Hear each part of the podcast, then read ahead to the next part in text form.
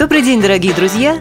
В эфире «Спортивный дневник» и с вами снова я, Мария Ильинская. Как вы знаете, 2012 год очень важен и значим для мировой спортивной общественности. В этом году в Лондоне, столице Великобритании, с 27 июля по 12 августа пройдут 30-е по счету летние Олимпийские игры – кстати, Лондон станет первым городом, который примет игры уже третий раз. До этого они проходили там в 1908 и 1948 годах. И практически прямо за ними, следом с 29 августа по 9 сентября, в Лондоне пройдут 14-е Паралимпийские игры. В соревновании за право принимать игры 2012 участвовали пять городов – Париж, Нью-Йорк, Москва, Лондон и Мадрид – После четырех раундов голосования членов Международного олимпийского комитета Лондон получил 54 голоса из 104.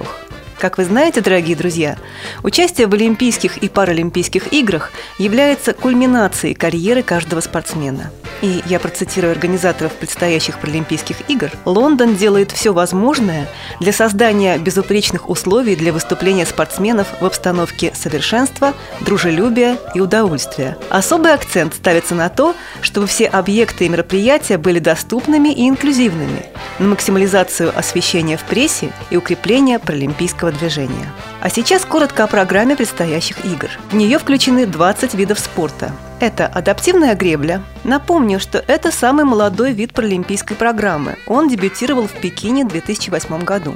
Баскетбол на колясках, боча, велосипед шоссейные гонки, велосипед гонки на треке, волейбол сидя, голбол, дзюдо, конный спорт, легкая атлетика, настольный теннис, парусный спорт, пауэрлифтинг, плавание, регби на колясках, стрельба полевая, стрельба из лука – теннис на колясках, фехтование на колясках, футбол 7 на 7 и футбол 5 на 5.